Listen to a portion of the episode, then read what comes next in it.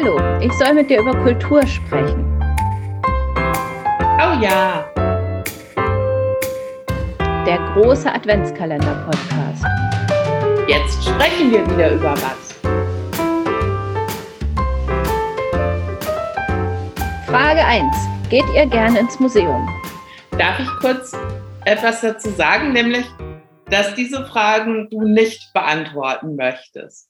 Wir gucken also, was passiert. Gut, Frage 1. Habe ich schon gestellt. Geht ihr gerne ins Museum? Ich gehe sehr gerne ins Museum. Ich liebe ins Museum gehen. In welches? In alle. und welches Museum hat dich am meisten beeindruckt und warum? Hm, da muss ich kurz überlegen. Ich glaube, mich haben viele Museen durchaus beeindruckt. Das ähm, letzte, das ich noch so in Erinnerung habe, das mich beeindruckt hat, das war das Galileo Museum in Florenz, weil ich ja neulich in Florenz war und da habe ich, glaube ich, war ich in den drei oder vier Tagen, die ich dort war, war ich, glaube ich, in sechs oder sieben verschiedenen Museen und besonders beeindruckt hat mich das Galileo Museum. Das fand ich toll. Mhm. Und was denkst du über Museumspädagogik? Da müsste man jetzt fragen, wie Museumspädagogik an der Stelle oder für diese Frage definiert ist, wenn das irgendwie, was weiß ich, Veranstaltungen für Schulklassen sind, hurra, wobei ich mir sicher bin, dass die allerwenigsten Kinder sich wirklich für das Museum interessieren. Also ich fand das immer blöd, mit einer Schulklasse durchs Museum zu laufen und dann hinter so einer langweiligen Person her.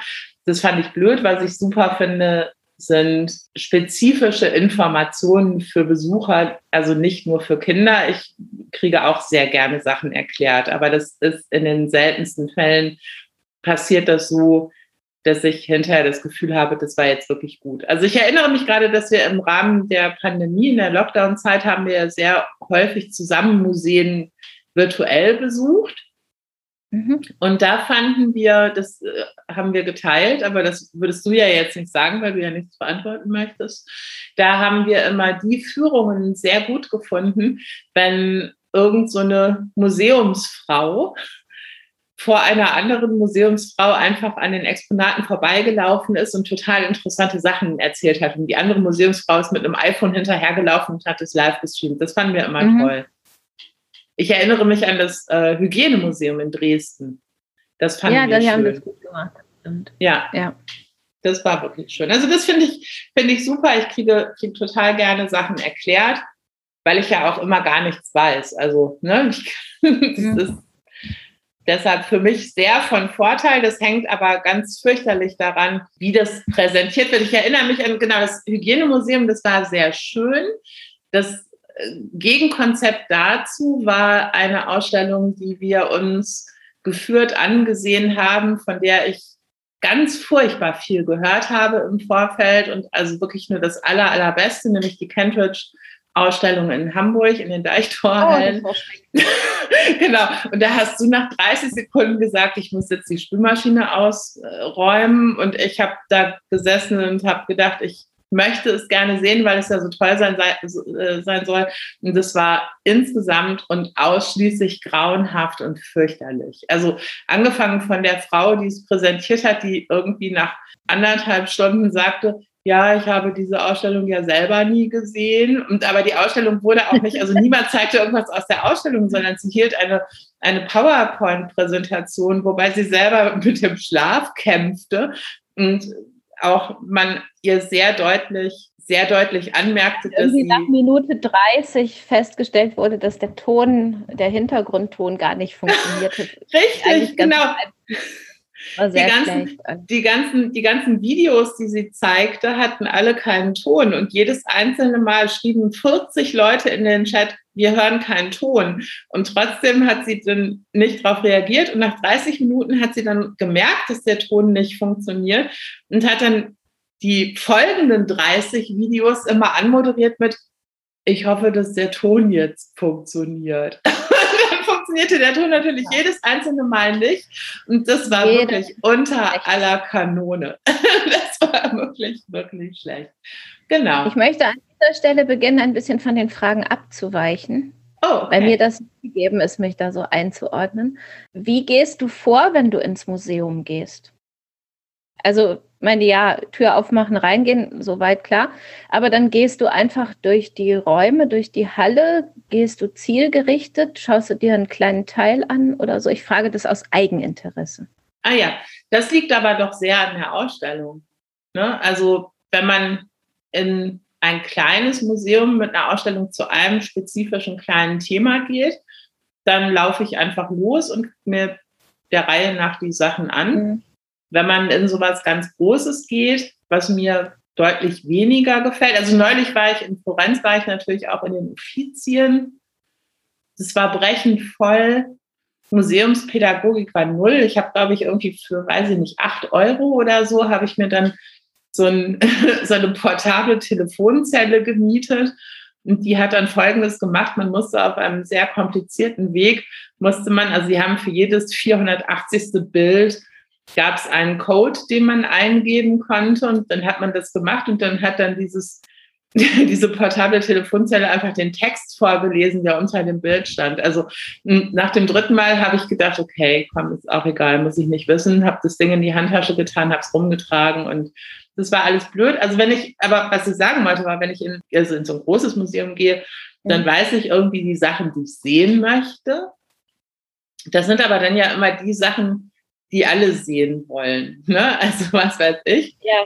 Ja. Äh, die Geburt der Venus oder so. Und dann stellt man sich dann da halt in den Raum mit 480 anderen Leuten, kann natürlich gar nichts sehen, weil alle Leute ein Foto von sich machen wollen vor der Geburt der Venus. Also du hast die ganze Zeit, siehst du ja nur Menschen vor einem Bild stehen. Also du hast keine Chance, das Bild wirklich anzugucken. Und dann verliere ich in der Regel sehr, sehr schnell das Interesse daran und laufe dann einfach durch viele Räume, Uffizien sind ja riesengroß, laufe dann durch viele Räume und suche mir in den einzelnen Räumen immer so das eine Bild, von dem ich denke, oh wow. Und dann stelle ich mich davor. Und da das äh, ganz unterschiedliche Gründe sein können. Also manchmal finde ich es einfach total verrückt, dass jemand 1400 Anno Piependeckel sowas gemalt hat oder sich vorstellen konnte oder irgendwie technische Begeisterung, weil ich selber ja überhaupt gar nicht malen kann und mir deshalb auch überhaupt nicht vorstellen könnte, wie man irgendwie auf einer Leinwand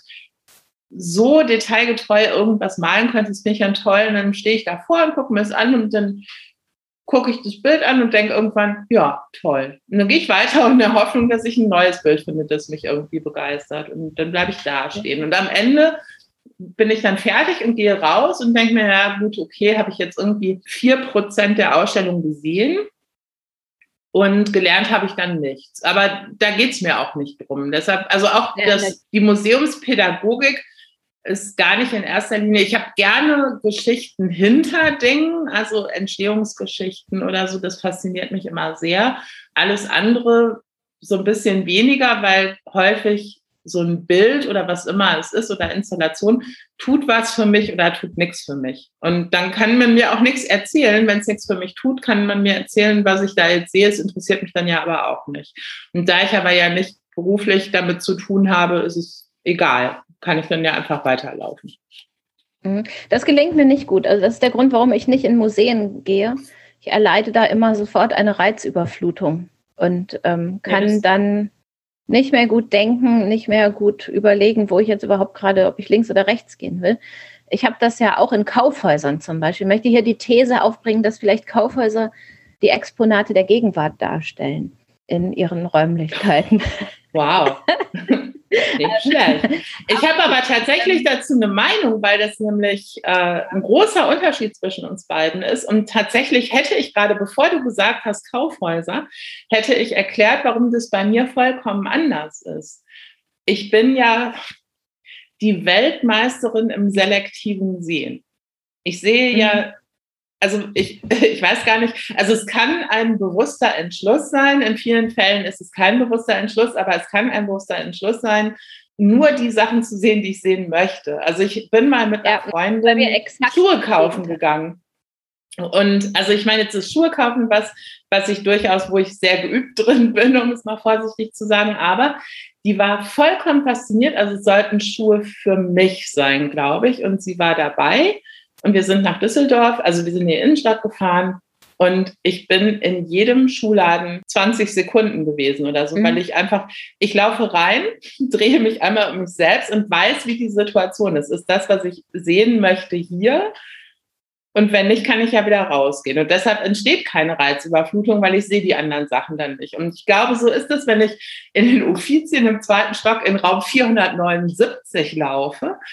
Ähm, mhm. Laufe ich da rein, drehe mich einmal um mich selbst und sehe, hier hängt nichts, was ich sehen muss. Und dann laufe ich weiter. Und dann ist der Raum aber auch schon wieder weg. Und dann ist der Kopf wieder ja, frei. Funktioniert bei mir wirklich nicht. Also wenn ich jetzt, gut, wenn ich rote Schuhe mit drei Zentimeter Absatz suche, dann geht das, dann habe ich ein konkretes Bild vor Augen. Aber man geht ja ins Museum oder auch wenn man jetzt Shopping macht, dann geht man ja hin ohne eine ganz konkrete Vorstellung, aber mit der Vorstellung, ich möchte was finden, was mir gefällt.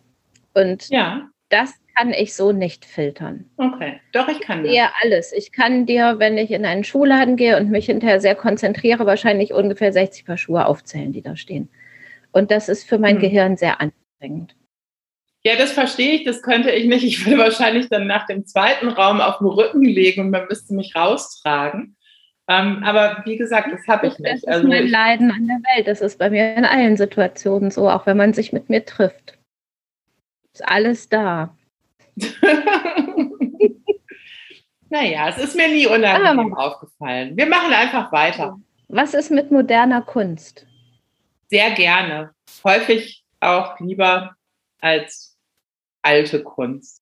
Also das 400.000. Gemälde einer unattraktiven jungen Frau muss ich auch nicht mehr gesehen haben. Das fand ich tatsächlich dann in den Offizien sehr anstrengend. Das, es gab ja nur zwei Motive insgesamt gefühlt in dem Museum. Und das hat man auch sehr schnell gesehen. Und dann kann man halt nur noch hoffen, dass man in einen Raum reinläuft und da ist eine nährende Frau, die vielleicht einfach mal anders ist als alle anderen nährenden Frauen, die man jetzt gerade schon gesehen hat. Was also, heißt nähren? Die stillt ein Kind oder ja, was? Ja, genau. ah, genau. Verstehst du jede Kunst? Ich würde sagen wollen, ich verstehe gar keine Kunst. Ich habe aber den Anspruch nicht. Mhm. Ich bin da völlig anspruchslos, ähnlich wie bei Wein. Schmeckt gut oder schmeckt schlecht. Und bei Kunst ist berührt mich oder berührt mich nicht. Und dann muss ich es nicht verstehen. Also ich möchte sagen, dass ich, weiß ich nicht, von Christoph Schlingensief vielleicht ein Prozent verstanden habe, was er da transportieren wollte. Das nimmt mir aber nichts an meiner Begeisterung weg. Bist du selbst auch kreativ oder schöpferisch? Mm. Du hast ein Kind geboren, natürlich bist du schöpferisch. Genau, ich habe geschöpft.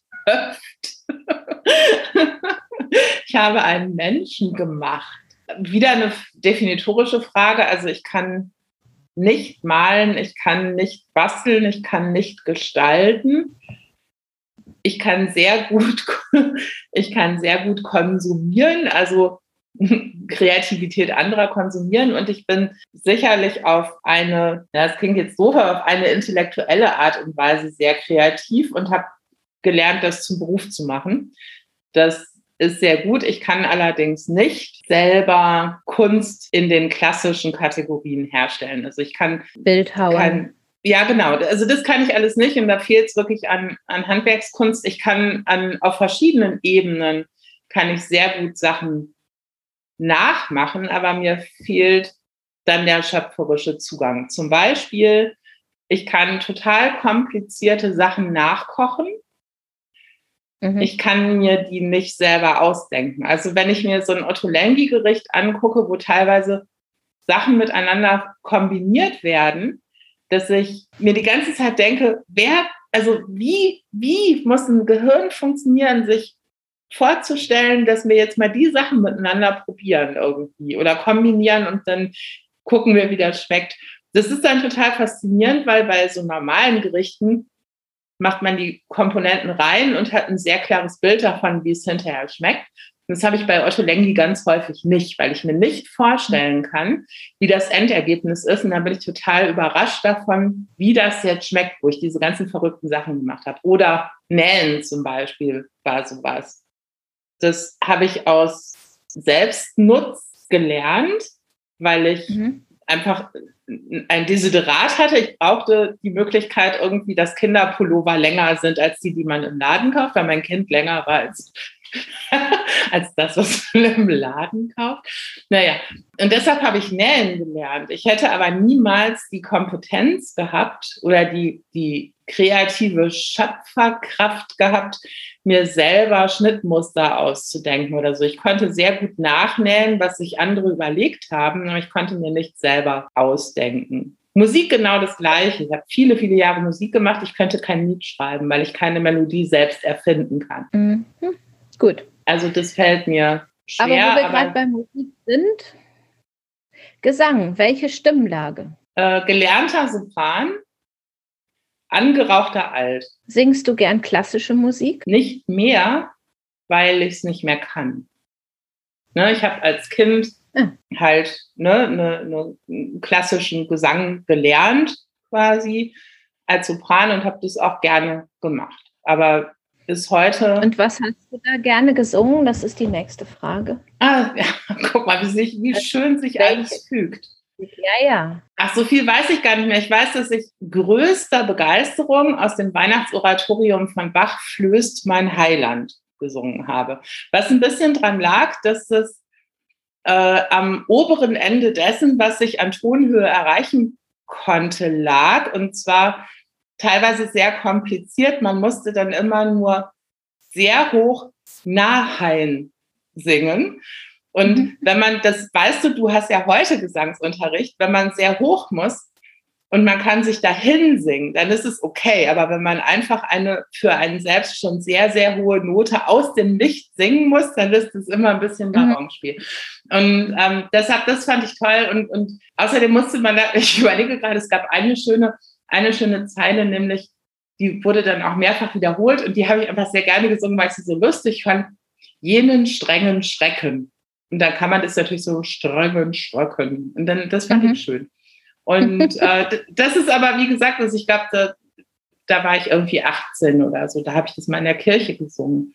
Das war, das war schön, aber könnte ich heute nicht mehr. Und deshalb macht es mir jetzt auch keinen Spaß mehr, weil. Ähm, weil du ja nicht gern Sachen machst, die du nicht das hatten wir ja auch schon in einer. Naja, Zeit. und das, beim Singen ist es ja so, dass wenn das Endergebnis ein schönes ist, dann ist es schön, und wenn das Endergebnis ein grauenhaftes ist, ist es ja für alle Beteiligten nicht von Vorteil. Und welche Lieder liebst du beim Karaoke singen? Was ist da deine Top 5? Das kannst ja du am besten sagen. Du musst ja wissen. Komm, wir machen jetzt ein Wissensspiel daraus. Was sind denn meine Lieblings-Karaoke-Lieder? Creep. das magst du nicht. Das habe ich auf Twitter erfahren. Das singe ich jedes Mal. Und zwar mit voller Inbrunst. Mal alle, mit denen ich zum Karaoke gehe, singen das mit voller Inbrunst. Aber singe ich es schön? Natürlich. Ja, ja, es hätte sie ja jetzt gesagt, egal worum es geht. Ja, nicht unbedingt. Was singst du noch gerne? Ich kenne Das finde ich jetzt sehr enttäuschend. Snow Patrol singst du. Nein, die anderen, wie heißen die? Ah ja, das habe ich. Das, das nur zwei Töne hat. ja, das habe ich letztes Mal. Das ist ja egal, dass es nur zwei Töne hat. Es hat aber sehr viel, es transportiert einen unfassbaren Amount of Weltschmerz. Aber wie heißt es? Ähm, Chasing Cars. Heißt Ach, Chasing Cars. Cars. Das ist Snow Patrol, oder? Ja, das ist Snow, genau. Yes. Genau. Mhm. Das, äh, das habe ich letztes Mal zum ersten Mal gesungen. Und ich habe das, das war so ein, so ein Fall, wo man sich irgendwie dachte, also man hatte so viele Stunden gebucht und deshalb musste man so viele Lieder singen. Und ich wusste nur, dass ich das Lied mag und dass ich aber eigentlich gar nicht genau weiß, wie es geht. Aber das fällt einem ja immer erst hinterher ein, wenn das Lied schon läuft. Ja. Man denkt sich so, oh, ich singe jetzt das und dann geht's los, dann fällt einem ein, Scheiße, A, fünf Jahre nicht mehr gehört, B, noch nie wirklich oft gehört und C, ich weiß gar nicht, wie das geht, aber es ging dann ganz gut. Ich bekam, glaube ich, an der Stelle, wo ich gar nicht mehr wusste, was passiert, bekam ich ein bisschen Unterstützung und habe aber mittendrin gemerkt, dass das Lied sehr viel für mich tut. Ich war sehr bewegt beim Singen und das habe mir dann zweimal ich habe es hab zweimal gesungen? Nein, nein, ich hatte, nein, nein, ich habe es einmal gesungen. Ich habe nicht zweimal gesungen an dem Abend, habe aber beschlossen, dass ich zukünftig immer dieses Lied zweimal singe, weil es sehr viel für mich tut, emotional. Ich war sehr bewegt. Und ich erinnere mich auch, da können die, die Menschen, die dabei waren, können das in den Kommentaren jetzt verneinen, aber ich hatte das Gefühl, der Saal war bewegt. Genau, das singe ich gerne und dann singe ich. Achso, du wolltest noch was sagen. Ja, bitte? Ja, bitte, weil bitte, das einfach zu lange dauert, wenn du dir jetzt überlegen musst, welche fünf Lieder ich immer singe, weil offensichtlich du dir ja gar nichts merken kannst. Ich singe nee. sehr gerne so Jazz-Klassiker. Ja, guck, ähm, wenn ich merke, ich hasse ja Jazz. Ja, ja, genau. Ich singe ja nur Sachen, die du hast. mit meinem Gehirn für Jazz. ich singe gerne Straighten Up and Fly Right. Das singe ich mhm. gerne. Ich singe gerne Mackie Messer. Singe ich auch gerne. Ja.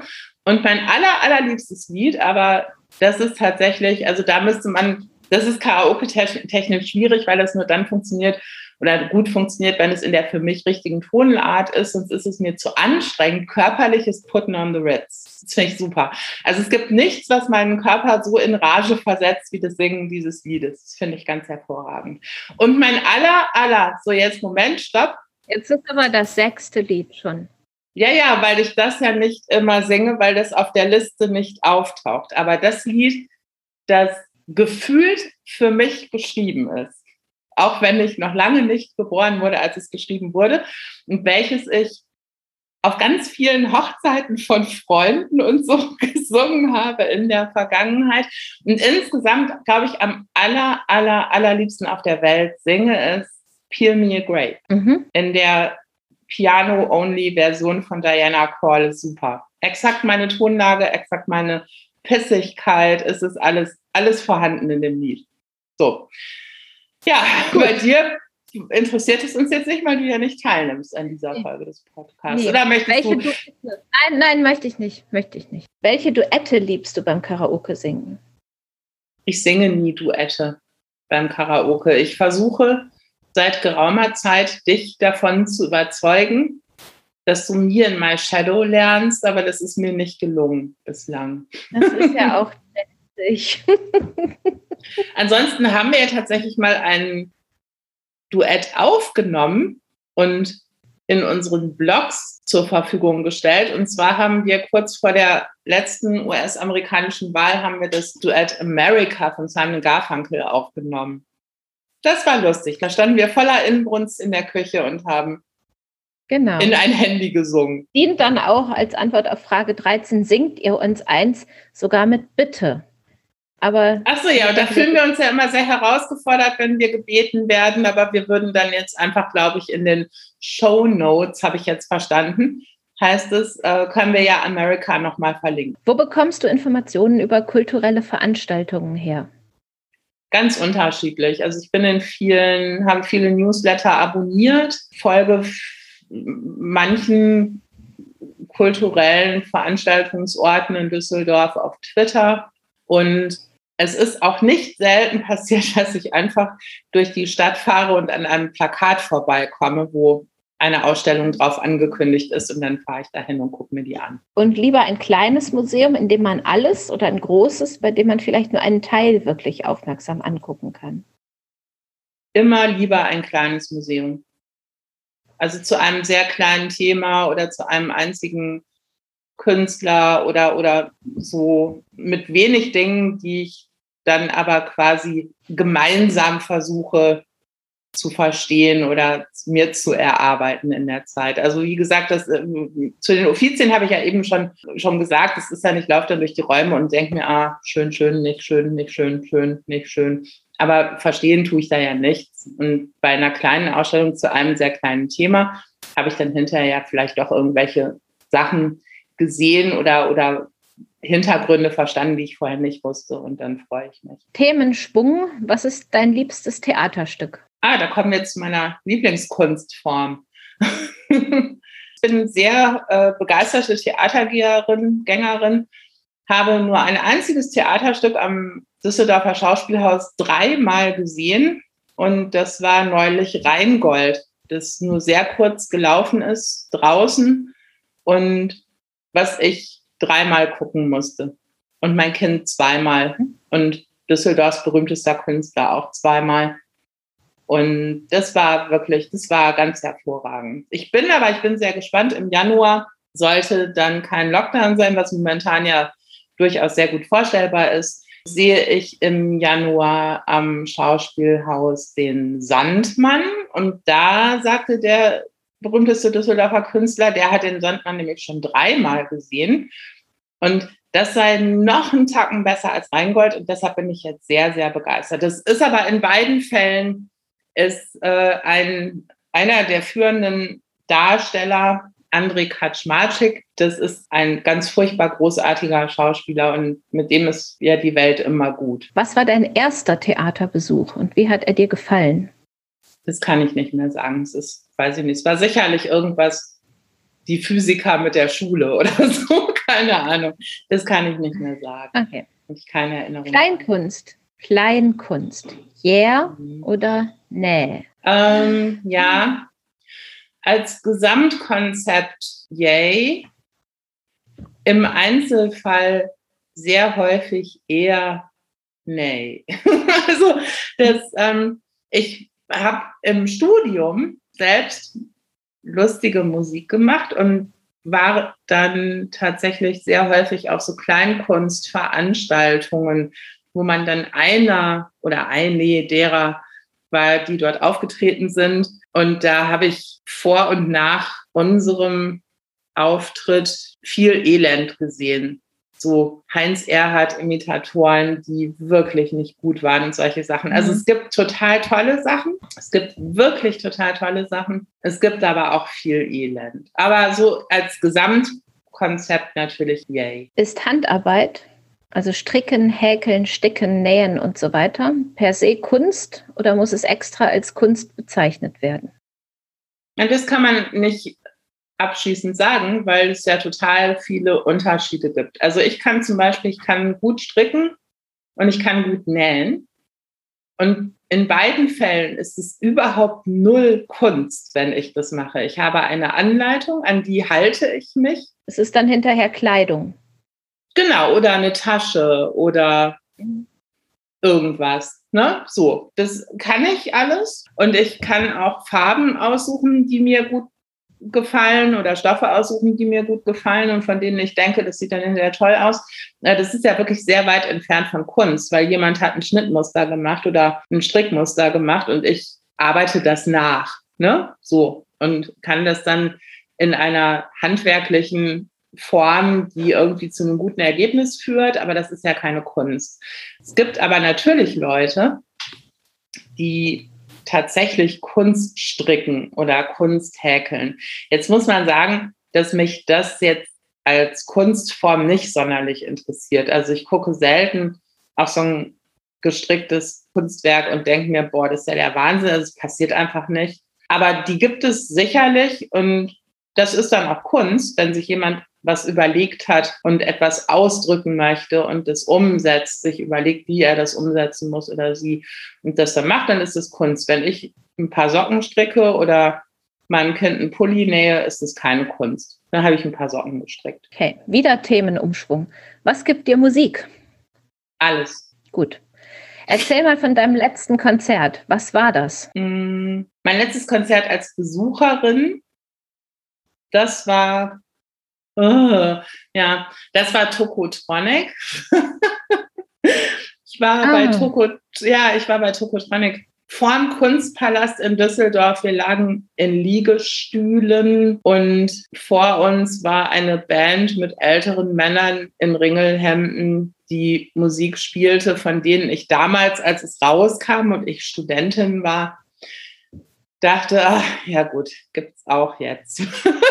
das ist, und das, das Lustige, also über das Konzert kann ich wirklich gar nicht viel sagen, außer dass mir dann doch sehr aufgefallen ist, wie wenig ich über Tokotronic weiß. Zum Beispiel wusste ich ja nicht, dass sie mehr als drei Lieder haben. Das war mir nicht bekannt, aber haben sie offensichtlich. Das Konzert war zwar sehr kurz dafür, dass es sehr teuer war, aber es gab mehr als drei Lieder. Viel interessanter an diesem Konzert fand ich, und das fand ich wirklich super, dass wir alle in unseren Liegestühlen lagen und ich habe mir lieber als die Band habe ich mir die Leute um mich rum angeguckt, weil ich mir dachte, ah, okay, so seht ihr jetzt aus. Es war total lustig, weil ich ganz viele in meinem Freundeskreis im Studium, das war so die Zeit, als ich in Münster studiert habe. Da bin ich wahnsinnig viel ausgegangen, habe sehr viel, äh, ein geisteswissenschaftliches Studium, hatte sehr viele Leute die so Tokotronic-Leute waren, eine Hamburger Schule-Leute waren in meinem Freundeskreis und die sahen alle gleich aus. Die hatten immer so ein, so ein äh, Retro- Adidas-Shirt und so Adidas-Schuhe, die ich ja heute auch tatsächlich noch trage. Und dann hatten die alle irgendwie diese gleiche Adidas-Kapuzenjacke und dann hatten die alle so eine Tasche quer über den Bauch aus LKW-Planen und da drin war eine Specks und so. Also die sahen alle genau. Eine Specks, das war so eine Kulturzeitschrift. Ich weiß gar nicht, so. ob sie noch ah, gibt. Okay. Hab ich ich habe neulich mit irgendjemandem über Specks gesprochen, der die auch gelesen hat. Ah ja, ja, ja, okay, ich weiß. Aber weiß ja, gar nicht, ob es sie noch gibt. Aber das haben damals Tokotronic-Fans. Die haben Specks gelesen und, und haben dann auf Partys über Sachen gesprochen, die sie in der Specks gelesen haben und so. Und das habe ich alles so ein bisschen aus der, aus der Vogelperspektive im Studium mir angeguckt und ich fand es hochgradig lustig zu sehen, dass diese Leute jetzt einfach ja so alt sind wie ich, also Mitte 40 oder Ende 40 und die lagen jetzt alle in ihren alten Adidas-Jacken in diesen Liegestühlen, hatten schon so ein bisschen lichtes Haar und einen dicken Bauch und so. Und ich dachte mir, guck mal, wir sind alle zusammen alt geworden. Die Leute, die früher Tokotronic gehört haben. Das fand ich eine schöne Erfahrung. Und welche Musik macht dich wahnsinnig? Ah, ganz furchtbar viel Musik macht mich wahnsinnig. Ja, ah, da habe ich es besser als du. Mich macht nur Jazz wahnsinnig. mich macht alles außer Jazz wahnsinnig. Ich habe aber auch nicht mehr, ich bin da auch nicht mehr offen für Neues und so. Ich habe seit 1999 ist da nichts mehr zugekommen. Ja, das haben wir im Verlauf des Podcasts ja insgesamt schon festgestellt, dass du eigentlich deine Puzzleteile findest und dann mehr so die Statik anstrebst. Ja, ja, ja, genau. Gut, und zu welcher Musik tanzt du in der Küche? Ich möchte jetzt eigentlich gar kein inneres Bild eröffnen, wo man mich in der Küche tanzen sieht, irgendwie mit so einer Schürze um. Das ist mir nicht recht. Es gibt eine es gibt ein Musikalbum, das ich besitze, das automatisch dazu führt, dass ich laut mitsinge und mich wild bewege und zwar immer und das seit 30 Jahren. Und das ist äh, Rocky Horror Picture Show. Wenn ich das höre, bin ich außer Rand und Band und komplett entfesselt. Immer. Vielen Dank. Das war okay. Ah, danke. Tschüss. Tschüss.